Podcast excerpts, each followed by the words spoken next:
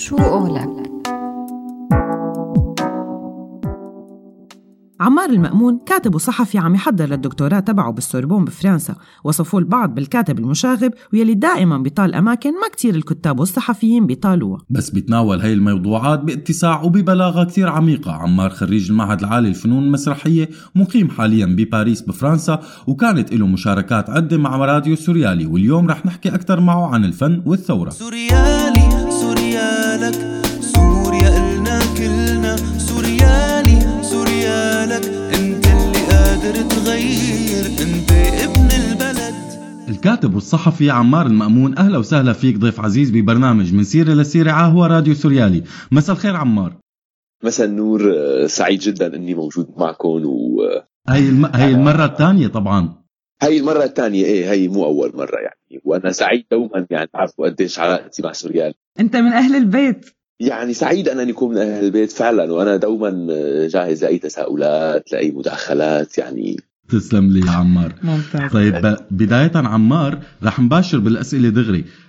هل برأيك أنه هاي الأعمال الفنية اللي طلعت مع الثورة وأثرها رح يستمر لسنين طويلة؟ وهل برأيك يلي بيجدد جمالية العمل الفني بظل الثورات هو موقف الفنان السياسي، أو ممكن الزمن يكون له قول تاني؟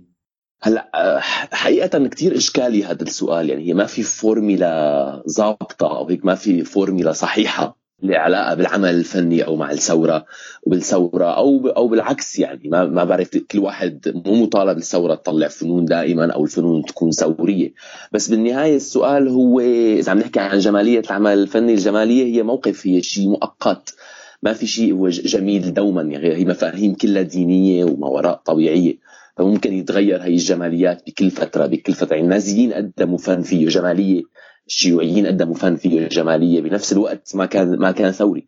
فبظن هذا الموقف من الجميل هو بيتغير عبر الزمن. أوكي، في شيء مرتبط باللحظة اللي له علاقة بموقف الفنان السياسي، بس مفهوم الجميل بظن هو دائما بيسعى ليستقل عن السياسة، عن الاقتصاد، عن الاجتماع يعني. هو كتير دقيق هذا السؤال، فما بظن فينا نحكم، ما بظن في جواب، وهي مجرد داينامكس بتضل تتغير مع الوقت. تمام. طب عمار، بكل شوارع العالم وكل أنواع الفنون يلي طلعت بالعالم الافتراضي أو الفنون الكلاسيكية، حتى وصولا لفنون الشارع من الجرافيتي للفلاش موب والأغاني والقصائد وكل هذا، هل برأيك أنه الأثر يلي عم يتركه الفن على الشارع قادر فعلا على التغيير، أم أنه هو بس إكسسوارات لتجميل الثورات والحركات الجماعية مثل ما عم يحاولوا البعض يتهموه؟ حقيقة هذا السؤال كتير حلو، هذا السؤال، لأنه في عنا شقين. في أشكال فنية بتطلع مع الثورات، نعم، قد ما تترك أثر، قد تكون هي وسيلة للتضامن، وسيلة للتعبير، وسيلة للكشف عن حقيقة ما، لكن فعلا سؤال التغيير هو بيتعلق بشكل العمل الفني من جوا يعني. نحن كيف فينا ننشئ عمل فني يكون له أثر سياسي أو أثر على الواقع بعد انتهاء زمن العمل الفني، اللي هي بنشوفها بفن الأداء مثلا، بنشوفها ببعض التجارب المسرحية اللي علاقة بالأشكال الاحتجاج المختلفة، إلى مثلا في مركز الجمال السياسي بألمانيا عندهم بيشتغلوا على هذا النموذج، في مركز الاغتيال السياسي كمان بيشتغل على هذا النموذج، اللي هو محاولة خلق عمل فني الأشخاص المتورطين فيه وأثره في الواقع بيمتد قصدي إنه هو بمجرد الانتهاء منه بيترتب عليه تبعيات قانونية وسياسية، وهذا فعلا بيحتاج تساؤلات وتنظيم كتير ودقة بالشغل، لأنه نحن ما بنعرف السياقات اللي ممكن يتعرض لها هذا الفن، سواء العلاقة بالخطر أو بالمخالفات القانونية يعني. مثلا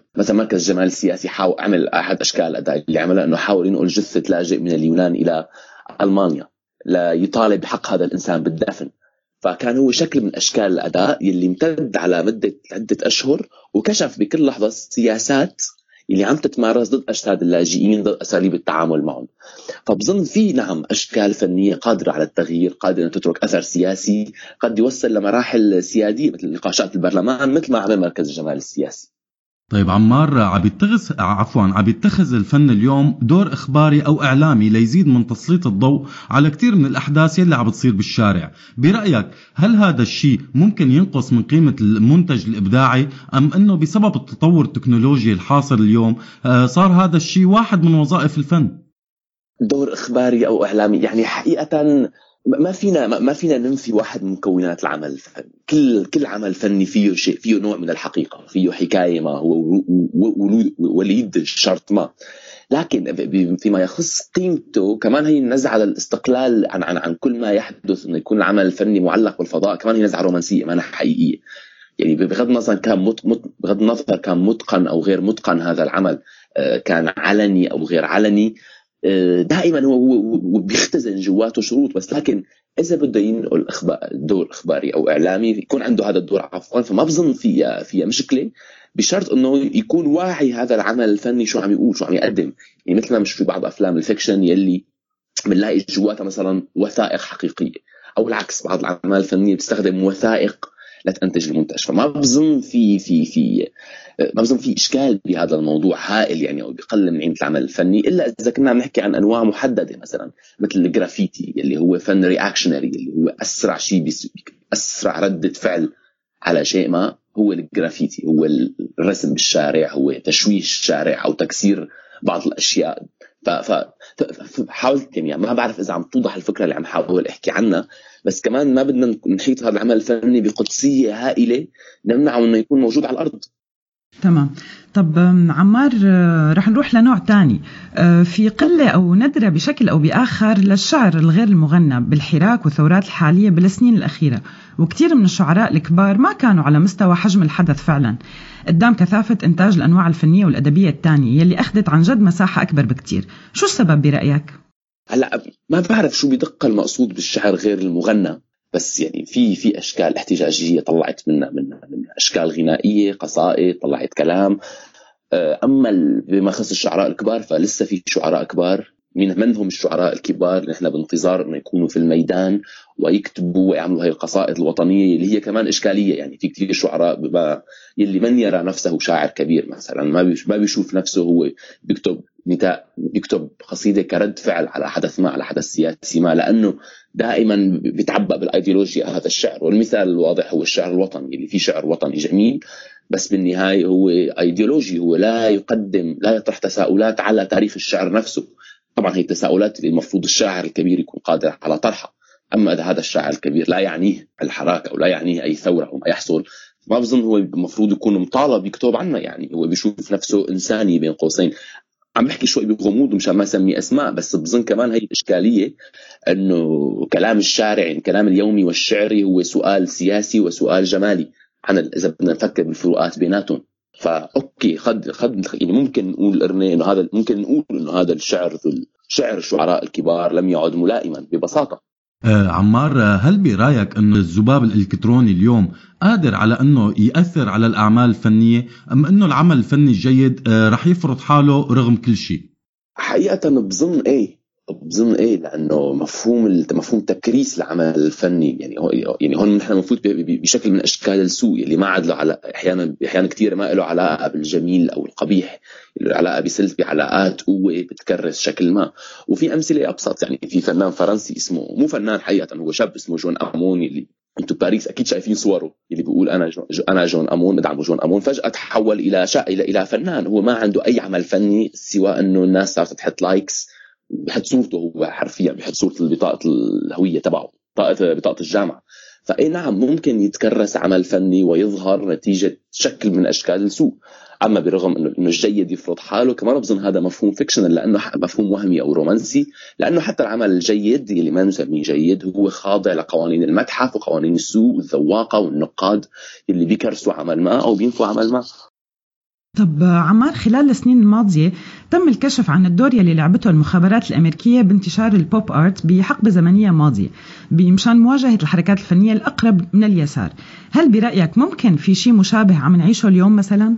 حقيقة هذا الكتاب اللي بيحكي عن هي القصة، عازف البي باي بايبر أو هيك شيء اسمه، يمكن مؤامراتي شوي. أوكي نعم، وكثير من الفنانين كانوا بهديك الفترة مو مدركين شو عم يصير، من هذا التمويل منين جاي. بس وانا بنرجع لسؤال هلا موجود، يعني الفنان ما فينه يشتغل بلا تمويل، والتمويل دائما على إشارات استفهام.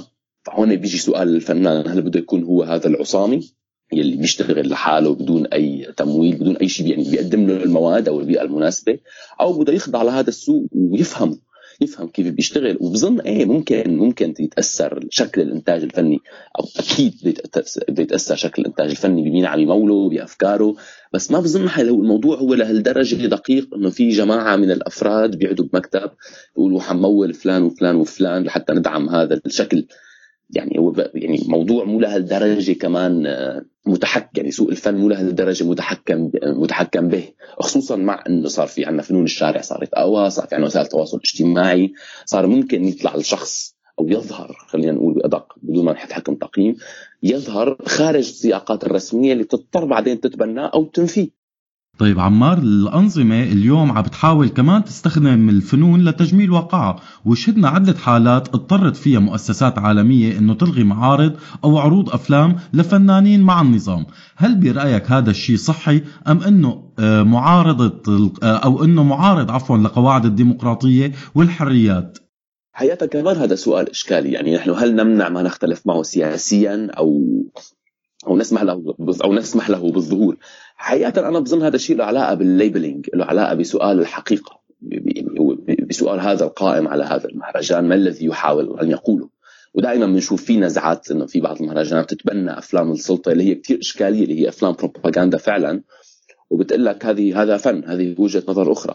نعم هي هذا فن، هذه وجهة نظر أخرى، بس من المفروض إنه نأشر إن هذا الفن كيف شكله، يعني مثل ما نعملها ممكن يكون تايتل صغير، ولا يكون يعني هي اقترحت احدى المرات نطلع نسميها مثلا افلام البروباغندا، ونجيب كل هذه الافلام اللي يختلف مع السياسيين، مو مع الاختفاء، مو مع المنع، هذا رايي الشخصي، بس مع انه تلاقى فورمه معينه انه تظهر فيها هذه الافلام، بس مع الوعي من شو اللي بتختزنه، شو اللي بتخبيه جواتها، شو الحكايات اللي بين قوسين بتكذب فيها، وشو كمان بين قوسين الحقيقه اللي بتحاول تقديمها. لأنه كمان هذا بيطرح سؤال بعدين إنه هل يجب أن نظهر في نفس المنصات أو نشارك بالمنصات اللي بيشتغل فيها، اللي بيطلع فيها مثلا أفلام أو مواد له علاقة بالبروباغندا؟ كمان هذا سؤال له علاقة بالأفراد، بالقائمين، باللعب، يعني اللي بيأنجوا، اللي بيشتغلوا، وبالمنظمين أنفسهم. وفي عالم ترفض تقول لك لا بدنا نطلع هذا الفيلم على أنه فيلم دون أي indication، دون أي دلالة على ما يحويه. فبظن أنه هون بيجي الدور، يعني هون فينا نستخدم أشكال تانية من الاحتجاج، مثل ما بنبعث رسائل، بنعمل إيميلات، بنروح بنوقف جنب الصالة. عم بحكي هذا الشيء مشان ما نوصل لفكرة إنه ينمنع، وهي صارت في إحدى المرات، يعني مو إحدى المرات، كذا مرة بيصير إنه بيجتمعوا الناس بيقولوا لا هذا الفيلم ما لازم يعرض.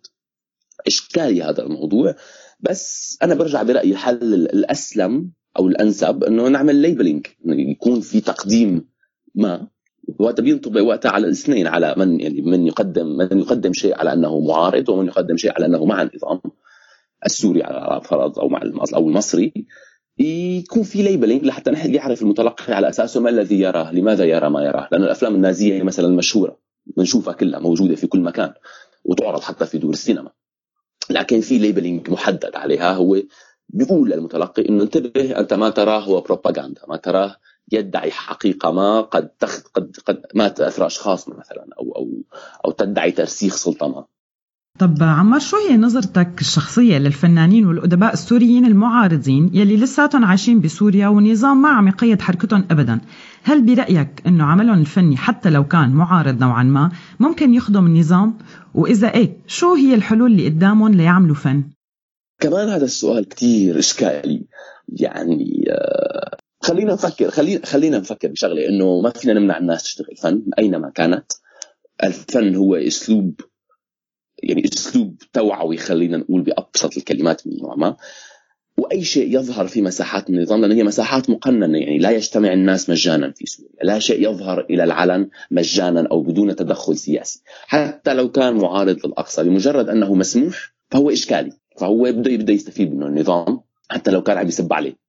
فهون السؤال أنا برأيي ما نطرحه على النظام، يعني هذا السؤال الفنان بده يطرحه بينه وبين حاله، أنه أنا كيف فيني أقدم شكل فني ما السلطة غير قادرة على احتوائه، غير قادرة على استخدامه. في ناس بتلجأ للفحش، في ناس بتلجأ للعمل المنتهي الذي لا يمكن نقله. أظن هذا السؤال يعني ما في له كمان فورميلا، بس له سؤال بين الفنان، يسأله الفنان على حاله أنه أنا بدي أشتغل بهذا المكان، أنا أدعي معارض هذا النظام القائم، كيف فيني أتحرك جواته بصورة تضمن أمني الشخصي أولا ونهاية، اثنين كيف فيني ما اني امنع او اخلق تكنيكات تورط هذا النظام بلعبه ما. يعني هي في لها نماذج كثير دقيقه، مثلا مثل مفهوم المظاهره الطياره مثلا، يلي هو شكل من اشكال فن الاحتجاج يلي بيتحول فيه الافراد الى بيصنعوا مساحه للعب بيتورط فيها رجال الامن اللي بيلاحقوهم، فالناس بتصير تتطلع على اثنين وبيطلع عنا فيديو قد يكون كوميدي في بعض الاحيان، لانه بنشوف رجال الامن مثل كبكين او ما عم يعرفوا شو عم يعمل، يعني بيصيروا مهرجين، بيصيروا هن المؤدين. وهذا كونسبت مفهوم موجود بفن الاداء، انه كيف خلي انا اجهزه السلطه تتحول الى مهرجه، يتحولوا الى مهرجين. بس على هذا السؤال يعني بيجاوب عليه، موجوده هي التجارب، بس بيصفى المشكله بين الفنان وبين حاله. هل انا فعلا بدي احط حالي بموقع المواجهه، ام بدي اعمل اشياء واتركها للتاريخ حتى يقولوا الناس بعدين انه والله هذا معارض بس كان يعمل هيك هيك هيك؟ بس بظن هذا السؤال بظن هذا ساذج، يعني عم بساله جواب حالي، بظن هي سذاجه من لا يعي ان الظهور في سوريا سياسي، ان كل شيء مسموح واشكالي. فهي بده يعيد النظر بتجربته الفنيه بشكل المنتج اللي عم يقدمه. ما عم نقول لحدا لا تشتغل بالفن، عم نقول بس اعد التفكير بالشيء اللي عم تقدمه واسالها لحالك سؤال جمالي. الكثيرين بالتاريخ عملوا فن فاحش لحتى يمنعوا السلطه تستخدمه، يمنعوا السلطه تاخذه، انه ما فينا نطلعه مثلا.